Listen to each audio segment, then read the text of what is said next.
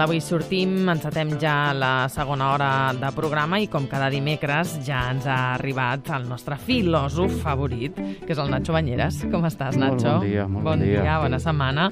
Clar, una setmana que encara continua marcada per la celebració del 8M, eh? del sí, Dia de les senyora, Dones. D'ahir mateix, no? Uh -huh. I d'això parlarem avui. D'això parlarem perquè el feminisme continua sent, crec, la punta de llança de la filosofia i des de diferents reivindicacions crec que eh, bueno, eixampla la concepció en general de l'ésser humà Ahà. I, i crec que és una reivindicació que em sembla important donar-li una ullada. I avui compartim aquesta reflexió amb la Noemí Casquet, que és periodista, col·laboradora en diferents mitjans de comunicació i especialista en sexualitat i viatges, que la tenim a Madrid. Noemí, bon dia, buenos días. Hola, ¿qué tal? Buen día. que está muy bien acompañada de nuestra compañera María José Pérez a, a los mandos técnicos. Eh, i, I res, ho deixo a les vostres mans. Vinga, m'agradaria començar amb una, amb una reflexió de la Clara Serra, que és una teòrica mm, feminista, que diu el plaer de les dones resulta altament amenaçador per la cultura patriarcal i eh, en contra d'aquest perill s'han alçat una munió de barreres, la moral de la castedat, la virginitat, les mil formes d'insultar les dones, com guarres, putes, la mutilació genital, i així podríem seguir, no?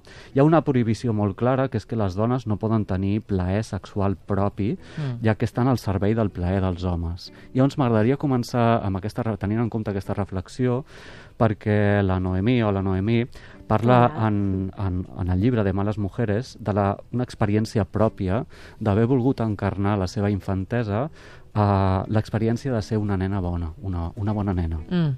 Ujú. Una buena nena.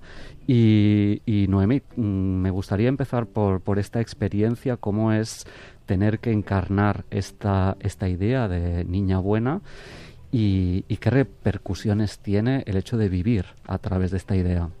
Creo que todas las mujeres en algún momento hemos querido hacer ese papel, ¿no? De niñas buenas, de mujeres buenas, porque ya desde que nos están educando dentro de ese rol de género, nos están diciendo que no podemos decir palabrotas, que de repente tenemos que ser dulces, sofisticadas, eh, suaves, ¿no? Eh, como que tenemos que presentarnos para ser las elegidas. Siempre digo lo mismo, ¿no? A nosotras nos eligen eh, y nos elige nor- eh, pues un hombre al final, ¿no? Por eso si elige un hombre que tiene poder, pues la validez la tiene eh, pues mucho más eh, elevada en este sentido. Entonces eh, mm, siempre nos dicen cierra las piernas cuando te sientes, no puedes hacer esto, cuidado con lo que vas, llevas eh, o mm, puesto, en ese- etcétera, etcétera. Y, y me cansé mucho de, de ese rol, ¿no? Porque al final era, es que yo no soy esto, ¿sabes? A mí me sale pelo también en el cuerpo, eh, yo sudo también, jo, pues si voy por la calle, pues a mí también me pica el coño como a vosotros os pican los huevos, ¿sabes, cariño? Porque no me puedo rascar, ¿sabes? Pues estas cosas, ¿no? De, o por qué no puedo decir palabrotas, o sea, claro, mm, también están acce- eh, al acceso. Y fíjate, ¿no? Muchas veces yo digo muchísimas palabrotas y muchas veces me mm, llama mucho la atención y me lo dicen muchas mujeres, qué mal hablada eres. Digo, joder, si fuera un tío no serían las cosas así, ¿no? Entonces creo que al final tenemos que romper también con todo lo que nos han dicho que debemos ser para ser mujeres, para que nos elijan, porque nos tenemos que elegir nosotras a, a nosotras mismas y para eso tenemos que también ser afines a nuestros ideales y valores. Di- ¿Dirías que esta es la novedad que aportas? Porque tú presentas la Malas Mujeres como un nuevo manifiesto feminista. ¿Dirías que esta es la, la novedad que aporta, esta apertura en cuanto, en- entre otras cosas, ¿eh? porque ha- hablaremos de más cosas, pero en esta, esta apertura de los roles eh, en la mujer? Ujú. Sí que es verdad que con Mala Mujer eh, hace como ya tres años que, lo escribí y a, lo largo de estos tres años mi teoría feminista también ha ido, evolucionando. Esto es lo más bonito, ¿no? Cómo vamos aprendiendo de todas nuestras compañeras y compañeros a lo largo de esta, lucha. Eh, pero sí que es cierto que, al final... Creo que es importante eh, tener presente cómo podemos romper con todos estos conceptos, ¿no? Y a mí, sin duda, la ruptura ha sido a través de, de la, de la sexualidad. Para mí el sexo es algo súper liberador, que no, es, no tiene por qué ser el, el- el motor ¿eh? ni el camino, pero sí que es verdad que para mí lo fue y fue una liberación brutal. Y ahí te pregunto, eh, ¿somos una sociedad que vive de espaldas a lo sexual o que consume lo sexual? Porque tengo la sensación que por una parte vivimos lo sexual de espaldas, pero a la vez también lo consumimos. Somos una sociedad que nacemos de lo sexual, a veces se nos olvida eso. Creo que es importante también eh, tener presente que nuestra que es nuestro origen, es el sexo, que obviamente no tiene un fin reproductivo, eh, pero sí que, cojones, ¿cómo podemos tener algo que es nuestro origen, ¿no? Algo que nos ha dado la vida con ese tabú tan tremendo, ¿no? Y al mismo tiempo también es un poco esa dicotomía la que estamos viviendo, porque por un lado vivimos en una sociedad hipersexualizada, donde todo el rato hablamos sobre sexo, pero hablamos mal sobre sexo, y, mm, o al menos no damos toda la información y usamos el, sexo, que esto pasa mucho eh, dentro del capitalismo, ¿no? Se usa el sexo para vender cosas, como hay es tan tabú y al final está en manos del control sistémico, pues al final se usa esa sexualidad, pues el tío que está con el coche, ¿no? Y la chica se gira en plan, oh Dios mío, ese coche, ¿no? Y al final es un puto Kia, entiéndeme, ¿sabes? Pues estas cosas, para esto eh, se usa el sexo. Pero dime, dime, dime. Sí, no, no, no, Noemí, quería preguntarte qué crees que conlleva que la sexualidad, el erotismo se viva en nuestra sociedad desde lo, clandestino. ¿A qué discursos nos estamos, ah, no nos permitemos con, permitimos con esa distancia? Pues claramente el discurso de lo que puede ser el sexo más allá del, de lo físico, ¿no? Hemos perdido también en, muchas, en muchos casos el sexo, lo hemos eh, disociado, ¿no? Del amor o de las emociones. Al final estamos, últimamente lo que estamos haciendo en estos últimos años es básicamente eh, follar eh, consumiendo cuerpos, ¿no? Que, o masturbándonos con cuerpos distintos, porque estamos consumiendo muchas cosas, pero entre ellos también cuerpos, especialmente con las aplicaciones de ligar que tenemos todo a un solo clic y tenemos esos fast eh, orgasm, ¿no? Que es básicamente coges tu, tu, vibrador y tienes un orgasmo en 30 segundos y lo que estamos haciendo es desconectar de nuestro cuerpo y también ver el sexo de una forma súper superficial, ¿no? Y, y, muy, muy física. ¡Wow! El sexo pueden ser muchísimas cosas. Es la herramienta meditativa más grande que tenemos. Yo esto no lo acabo de entender, porque el mejor sexo no es el, el furtivo y el rápido y el aquí te pillo, aquí te mato. Claro, no ni que estuvieras haciendo deberes o trabajando, cariño. o sea, está muy lejos de ser buen sexo. También se nos ha idealizado esta, esta percepción, ¿no? Los, en los anuncios de colonias, por ejemplo, el sexo sucede en cuestión de minutos, ¿no? no nos han llevado hacia ese pensamiento. Muy centrada en lo orgásmico, entiendo, en, ¿no? el coito, en el coito también. Y, me gustaría me gustaría preguntarte eh, por qué el sexo tiene esta dimensión meditativa, es decir, ¿qué nos estamos perdiendo entonces de, de lo sexual?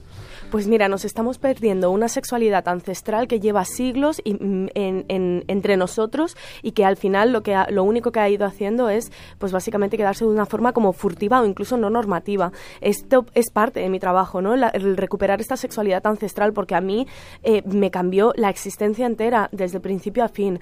Realmente, ya estoy hablando del tantrismo, taoísmo, metodología kunyaza y tantas em, pues sexualidades, ¿no? Y que, que actualmente se están investigando y son maravillosas, porque al final lo que nos dicen es que en ese momento en el cual estamos teniendo un, orgasmo, incluso vamos a olvidarnos de los orgasmos, ¿vale? En el momento en el que estamos follando o nos estamos masturbando, en ese momento la mente desconecta empieza a desconectar, empiezas a, bajar al cuerpo, y ya no solo al cuerpo, sino a la conciencia o al alma, lo, como lo quieras llamar.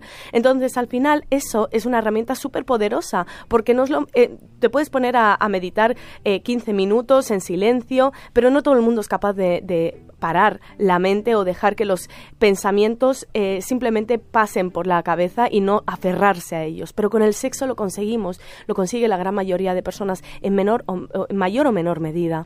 Sí, y quizás, eh, no sé, dímelo tú, ¿eh? quizás no tenemos que llegar ni incluso al sexo, que a veces quizás con una caricia, es decir, ir a lo corporal desde otro lugar, más, más, más ternura, más despacio. Es que eso es sexo también. Eso es sexo. Es decir, también tenemos que ampliar nuestro concepto Claro, el sexo. Eh, en inglés hay una, hay una frase que se llama Everything is mating, que es como todo, todo a nuestro alrededor está hecho para relacionarnos, ¿no? Y para relacionarnos también de una forma sexual al final. Entonces, ¿por qué tenemos que disociar el sexo del amor? Porque una caricia no puede ser algo sexual también, ¿no? De algún modo, estamos tocando la piel. Lo único que de repente nos han metido dentro de, la, de nuestra cabeza, ¿no? Que el sexo tiene que ser de esta forma como muy limitante y muy limitante, porque al mismo tiempo también es muy manipulable. Cuanto más límites pongas y más puedas clasificar las cuestiones, más manipulable va a ser la sociedad.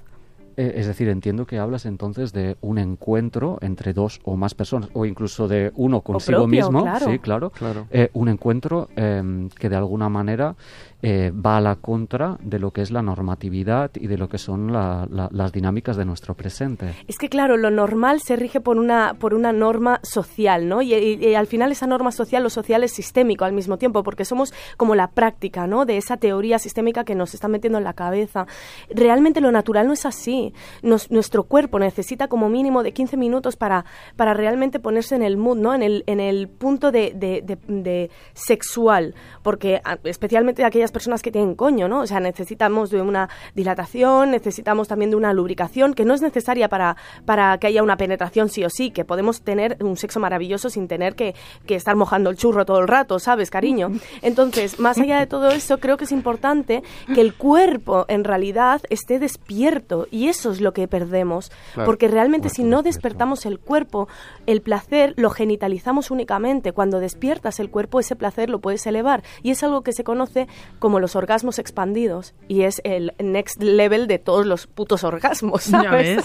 Pero esto en la práctica, ¿qué significa? ¿Que, ¿Que, cualquier centímetro de piel puede ser sexual y te puede dar placer? Eso en la práctica significa que tú puedes tener un orgasmo con cualquier parte de tu cuerpo, porque todo requiere de terminaciones nerviosas y claro. tu cuerpo tiene terminaciones nerviosas. Pero también entiendo... ¿Puedes venir a mi casa?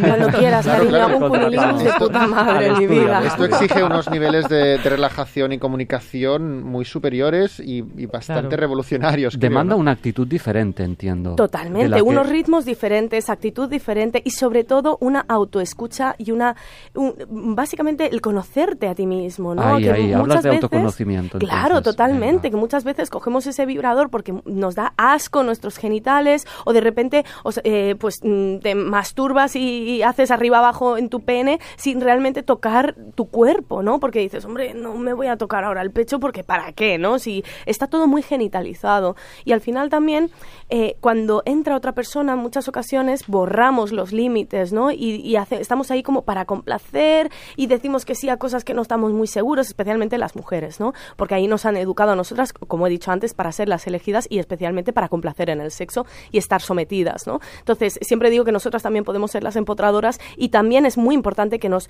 eh, empoderemos a través del no. No quiero hacer esto, punto, ya está. Y a mí me gusta esto. Empecemos a dejar de fingir orgasmos cuando nos masturban las ingles, ¿sabes? O sea, empecemos a colocar las manos y digamos, eh, esto es el clítoris y es esto lo que a mí me gusta, punto, ya está. Y no pasa nada, al contrario. Pero para requerir de, y para conseguir esos orgasmos expandidos o un aumento de placer, tenemos que conectar con nosotras y nosotros mismos. Tenemos que saber quiénes somos. Y eso es lo más revolucionario que existe. Claro, estás hablando, a ver, estás hablando de la necesidad de hacer autoconocimiento, estás hablando también de la importancia del de diálogo, de la comunicación entre, eh, entre nosotras, y, uh, pero también a la vez entiendo que criticas la, la pornografía porque es la, la única educación sexual que tenemos, es decir, no tenemos educación sexual más allá de la pornografía.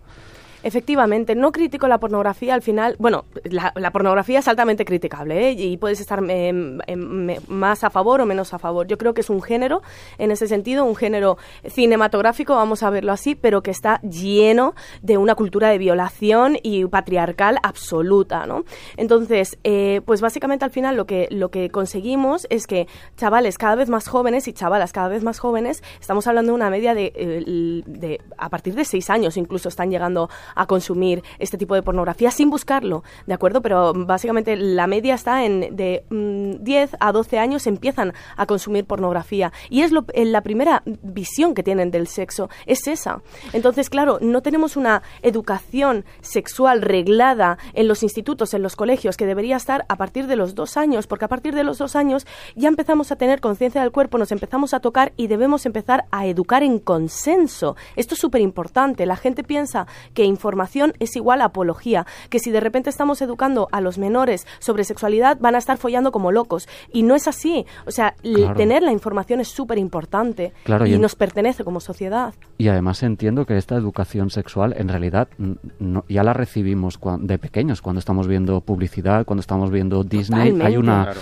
hay un conjunto de contenidos que se nos habla del amor o de cómo son las relaciones, ¿no? que mm, generalmente son muy normativas. Claro, es que el sexo está en todo. Entonces, Entonces, claro, tú imagínate que al final estás viendo esas películas que ya no te va, vamos a la pornografía, porque antes vemos películas de Hollywood, ¿vale? Las, las películas donde al final nos están metiendo en nuestra cabeza cómo tiene que ser el sexo. Y el sexo es básicamente un eh, coito donde la tía tiene las manos en la cabeza, básicamente, muy heteronormativo todo, y después cuando va a mear, coge todo el puto edredón para que no se le vea el pezón. Cariño, ¿te has visto el coño más que el ginecólogo, mi amor? O sea, ¿qué me estás contando? Tenemos que visibilizar eso. O también, Desde, desde la misma publicidad, ¿no? Que, quiere siempre vendernos un objeto a raíz de, de, nuestras intenciones y, nuestros sentimientos más primarios y directamente con el sexo. También hay una manipulación constante de las imágenes. Y de los roles de género también, porque al final siempre nosotras estamos ahí súper expuestas, apetitosas, ¿no?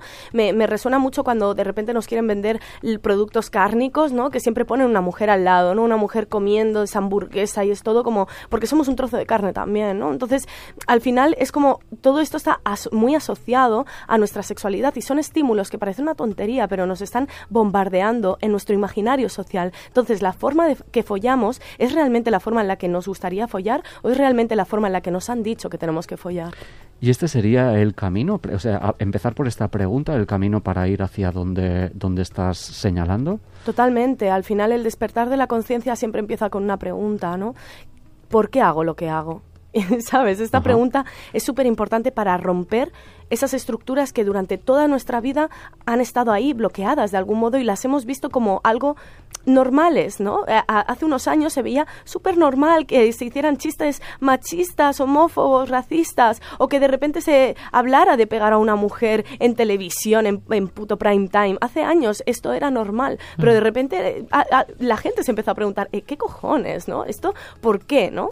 Entonces, poco a poco estamos, obviamente, evolucionando, pero faltan muchas más preguntas y mucha gente más cuestionándose, porque una vez que cuestionamos, nosotros somos la base de la, de la pirámide y estamos sosteniendo a ese, ese sistema al final. Si la base tiembla, todo cae, pero al final nos han educado para que estemos ahí rígidos ¿no? y rígidas y que todo esté pues al mismo nivel en ese sentido. Por eso creo que es importante preguntarnos eso, quiénes somos, qué hacemos aquí, todas esas cuestiones. Y el sexo da respuesta a muchas de ellas. El sexo da respuesta a tu orientación relacional, si eres monógamo o no monógamo, orientación sexual, identidad de género, etcétera. Claro, preguntarnos y, validar esa pregunta, porque muchas eh, validar esa pregunta o esperar una respuesta, porque muchas veces esa pregunta nos da miedo formularla o la formulamos a medias o no o no queremos saber la respuesta o no queremos asumir es el poder que nos da la respuesta al final, ¿no? Porque la, libertad tiene muchas consecuencias, muchas consecuencias. La primera es que te señalen, ¿no? A mí me han mm. señalado muchísimo por hablar de sexo, por, por ser como soy, ¿no? Y, y al final tienes que sostener eso y tienes que ser muy fuerte con tus valores, porque realmente yo siempre digo lo mismo, yo tengo una vida, eh, al menos que en, este cuerpo y en esta existencia, ¿no? En este tiempo tengo una vida y a mí no me la van a arrebatar, eso te lo, lo tengo muy claro, por querer ser otra persona. Y eso es lo que me lleva a defender con todo mi ser quién soy y lo que quiero. Y esa libertad también tiene un, punto, un ápice de, creatividad, de revolucionario que, es mm. bastante necesario de, conservar. Eh, ¿Es este uno de los grandes retos del, del feminismo estos años que vendrán, la sexualidad? Sí, sin duda. El sexo tiene que estar, tiene que ser uno de los eh, epicentros, por así decirlo, del, feminismo. Al final derivan muchas cosas de, la sexualidad, ¿no? Que están siendo discusiones dentro del movimiento feminista, transincluyente o trans exclusivo, mm. abolición del trabajo o regularización, etcétera, ¿no? Hay como muchas eh, partes que, se están cuestionando dentro del feminismo. La parte sexual es un epicentro eh, muy, pero que muy grande, porque es un epicentro muy grande de la humanidad. Claro, porque como decías, toca un montón de cosas, la identidad de género, el rol, la orientación sexual y también la noción de amor que tenemos, porque eh, a lo largo de los libros también vas criticando el, el, el, romanticismo de, que de alguna manera también condiciona las relaciones que tenemos. Sí, ese amor romántico, tóxico, que el romanticismo no está mal, ¿eh? de, de per se está perfecto. El problema está cuando eh, le empezamos a añadir ciertas cuestiones, ciertas acciones, ¿no? Como puede ser que las posesiones eh, la, poseer a alguien es algo buenísimo, ¿no? Por ejemplo, el te quiero, a mí me pone un poco nerviosa decir te quiero porque el quiero es algo de como de, poseer, ¿no? Prefiero decir te amo, pero tenemos mucho miedo a la palabra amor, ¿no? Eh, los celos son algo súper positivo, si estás celoso es porque te quiere y todas esas mierdas que nos han ido metiendo en nuestra cabeza a lo largo de los años y que tenemos tan interiorizadas, cuesta mucho también esa ruptura de lo romántico y la ruptura de lo romántico también es una ruptura muy política, porque parte también todo de la sexualidad al final. Tú presentas, tú la presentas como una droga, de hecho, este, este amor romántico, una, una droga sufragada por el Estado y la sociedad. Totalmente. Al final. ¿Por qué una droga? Pues porque tenemos diferentes tipos de intensidades. Yo durante mucho tiempo vivía en una intensidad vertical. Significa que o estaba súper, súper, súper feliz o de repente estaba súper, súper, súper triste, ¿no? Esto me lo daba una relación de maltrato, en realidad. Yo estuve desde los 14 hasta los 26 años de mi vida en una relación de, maltrato donde era básicamente esto, arriba, abajo, arriba, abajo. Y a mí, de algún modo, e, es una droga porque eh, te, va generando, ¿no? Es, ese, cuando esos pocos te quiero o esos pocos cariños que te da, es como lo, vives el triple, ¿no? A comparación de toda la mierda. En realidad, el donde deberíamos vivir sería en un equilibrio, en una intensidad horizontal, pero yo vería, yo veía como esa, esa planitud, ¿no? Y me parecía aburrida. Lo único que cuando cambias la perspectiva, de repente tiene muchísima profundidad. Y yo vivo en constante equilibrio, o intento en constante equilibrio emocional, dejando que todo me atraviese, mis emociones me atraviesen, pero no aferrándome a ellas, ni estar arriba abajo, estar en profundidad. ¿Y, por qué necesitamos esa intensidad? ¿Quieres decir que tiene, que ver con una carencia de, de amor respecto a, hacia nosotras mismas? Bueno, carencias de amor, eh, todo lo que nos han ido también metiendo en nuestra, en nuestra cabeza de cómo deben ser las cosas y obviamente pues también las hormonas que secreta nuestro cerebro, ¿no? Que están muy relacionadas con, todo, con todo este tema, ¿no? Yo creo que la analogía con la droga es, muy pertinente porque realmente funciona así, te dispara las hormonas igual que lo hace una droga artificialmente construida o elaborada. Es que es muy adrenalítico el enamoramiento, ¿no? Claro. Te provoca un bienestar que todo el mundo quiere estar ahí siempre luego la resaca también. Claro. Claro, y eso es lo que mucha gente no, no puede sostener. Ahora hablamos de enamoramiento eh, y no de relaciones tóxicas, ¿de acuerdo? Mm. Em, el enamoramiento al final es una... Nuestro cerebro también secreta esas emociones, esas hormonas, básicamente pues para garantizar, número uno, la reproducción, ¿no? Y básicamente dura pues entre seis meses a año y medio ese enamoramiento. Entonces, mm, para que tú eh, folles, te reproduzcas y se asegure los primeros meses de la crianza. Mm. Eso es algo totalmente biológico, pero más allá, si pasamos todo, todo ese tema, ¿no? Realmente mucha gente no sabe sostener lo que después pasa de, ese chute de emociones y de, y de hormonas y dice, ostras, es que ya no estoy enamorado. No, es que simplemente ya has dejado de que tu cerebro ah, mm, quiera asegurarse una crianza que no ha existido. Lógicamente, a lo mejor. lógicamente. Y viene otro tipo de sería, amor. Sería una patología si estuvieras con el colocón del enamoramiento pero mucha años gente y años. Mucha gente hay esa monogamia hay, hay, o no. Porque tú imagínate estar todo el rato con ese nivel de intensidad. No, no podemos ser hipócritas y pretender que todo el rato vivamos en alegría. la vida no es esto. Sería nada más abrazar la mitad de la existencia. Claro, Qué pero, mierda, ¿no? Pero a la vez lo anhelamos también. O sea, eh, anhelamos ese estado cuando lo dejamos de tener. ¿Y eso no es bonito? Cuando de repente tenemos una ruptura que, que, estamos que ha sido un amor precioso la ruptura ese dolor también son los restos del amor son los restos de algo, pero nos han dicho que eso, que la tristeza es algo que tenemos que evitar. No estés triste, no llores, no hagas. Simplemente abraza la alegría, ¿no? Eso es muy fácil de abrazar. Claro que sí, todo el mundo puede abrazar la alegría. Abraza la tristeza. Hombre, lo que pasa es que la, la tristeza es desagradable. Claro, agradable no es. no, es, agradable, pero ayuda a cultivar la llegada de, ese amor futuro ah. también. Ayuda a cultivarnos a nosotros mismos, ayuda a evolucionar. No vamos a evolucionar a través de la felicidad o de, perdón, la felicidad es otra cosa, a través de la alegría Mm. o de las emociones agradables. Ahí estamos muy bien, evolucionamos a través de la oscuridad. El problema es que también queremos evitar esa oscuridad porque es desagradable. Bueno, lo siento, estás vivo. o sea, mm. al final tenemos también esta vida y esta muerte y sé que es muy fácil decirlo y cuesta mucho hacerlo realmente, pero sí que es verdad que cuando estamos tristes tenemos que abrazarnos a, a nosotros mismos, es una parte de proteger quiénes somos y de también evolucionar hacia lo mismo, ¿no? Y disfrutar de los restos que nos quedan, de lo que sea que haya sido. Y entiendo que honrar la tristeza implica también escucharlo, es lo que estás diciendo tú. A través de la tristeza puedo darme cuenta de un montón de cosas que tienen que ver con mi autoconocimiento, que son importantes de eh, que las escuche y que es un estado en el que intento, eh, como dinámica cultural, soslayar, intento saltarme ese paso. Exacto. no, de ahí la droga. Totalmente, totalmente. Y de ahí que busquemos estas cuestiones. Claro, eh, es, lógico pues que lo agradable es mucho más fácil de abrazar, pero también a través de la, de la tristeza, las emociones desagradables existen, o sea, no las podemos evitar, ¿de acuerdo? Estamos como muy obsesionados en tener que evitar todo esto, cada vez tenemos más entretenimiento que nos hace borregos absolutos para evitar eh, hacer ese ejercicio introspectivo, a través de lo desagradable, a través del dolor, a través de la tristeza, a través de cuando todo se pone un poco de la oscuridad en general, podemos hacer un ejercicio muy introspectivo, es ahí donde empieza el camino de la evolución también y la introspección a ti mismo. Entonces, creo que es importante que en ese momento dejemos que todo nos atraviese. Si queremos que la vida nos atraviese, no seamos hipócritas y nos quedemos con la mitad. Lo abrazamos todo y nos atraviesa todo.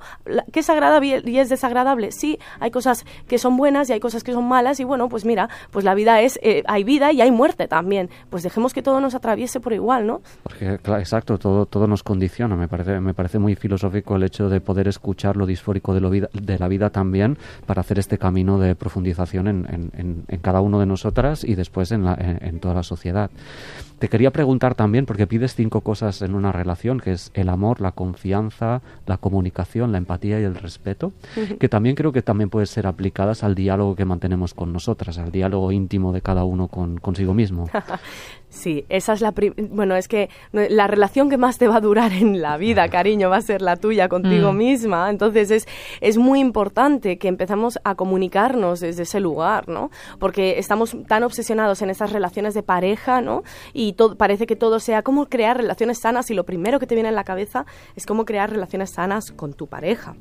¿No? Como crear una relación sana contigo misma también, como crear una relación sana con tu familia, con tus amistades, con, la, con el camarero o la camarera del bar, eh, con vosotros y vosotras que estáis al otro lugar. Todo esto también se requiere de comunicación, de amor, de empatía, de respeto, de confianza. Lo que más difícil me parece es el respeto eh, hacia mí mismo, entendiendo que una parte de mí busca eh, integrarse en, lo normativo y no me respeto todo aquello que sale de lo normativo. Ya, ya, soy yo mismo quien me juzga eh, eso que sale fuera de lo normativo y por eso me, me parece tan difícil. Mm. Bueno, la parte de la, de la, sociedad que, que, todavía reside en ti, ¿no? Claro, que ya he integrado y que yo ya hago ese juicio propio, ¿no? Hmm, más que la sociedad, yo diría el, del sistema, ¿no? Que es como la, el teorizar. La sociedad al final somos simplemente el reflejo de lo que nos han dicho que tenemos que ser, ¿no? Entonces al final creo que esa parte sistémica que nos han bombardeado es normal que esté en tu imaginario mental y que, y que cree conflicto porque está muy, muy arraigado.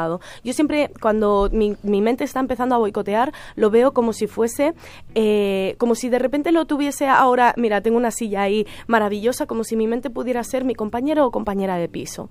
¿Verdad que yo no permitiría a un compañero o compañera de piso que me esté juzgando constantemente, que me esté diciendo qué fea estás, qué gorda estás, pero mira qué ha pasado, pero mira que no sé qué, cómo la has cagado aquí, y ¿te acuerdas que la has cagado aquí? ¿Verdad que no permitiríamos esto? Diríamos, vete a tomar por culo, o sea, ¿qué cojones me estás diciendo? Pues, ¿por qué no hacemos lo mismo con nuestra cabeza. A mí me, me va muy, muy bien, de verdad, personificar a mi, a mi mente. De repente ponerle una persona como si fuera mi compañera de piso y limitarle, decirle, perdona, eh, no, no, por ahí no vas a ir, ¿sabes? Por ahí no vas a ir. Muy bien, Noemí. Eh, si te parece, lo dejamos aquí. Un placer, un placer haberte. Me, me parece súper interesante. Placer es la parábola, ¿eh? Placer, placer en, general. Y me parece interesantísimo lo de volver a recuperar la el podernos hacer la pregunta o tantas preguntas que tenemos pendientes a hacernos para, para escucharla y seguir la respuesta. Sí, y sin miedo a la respuesta. Eso es lo importante. Noemí, Noemí Casquet, un abrazo muy fuerte. Gracias Muchas por estar gracias. Vale, Nacho Bañeras, como siempre, fill, també un gust. Que bé, que bé. Gràcies. Avui més que mai.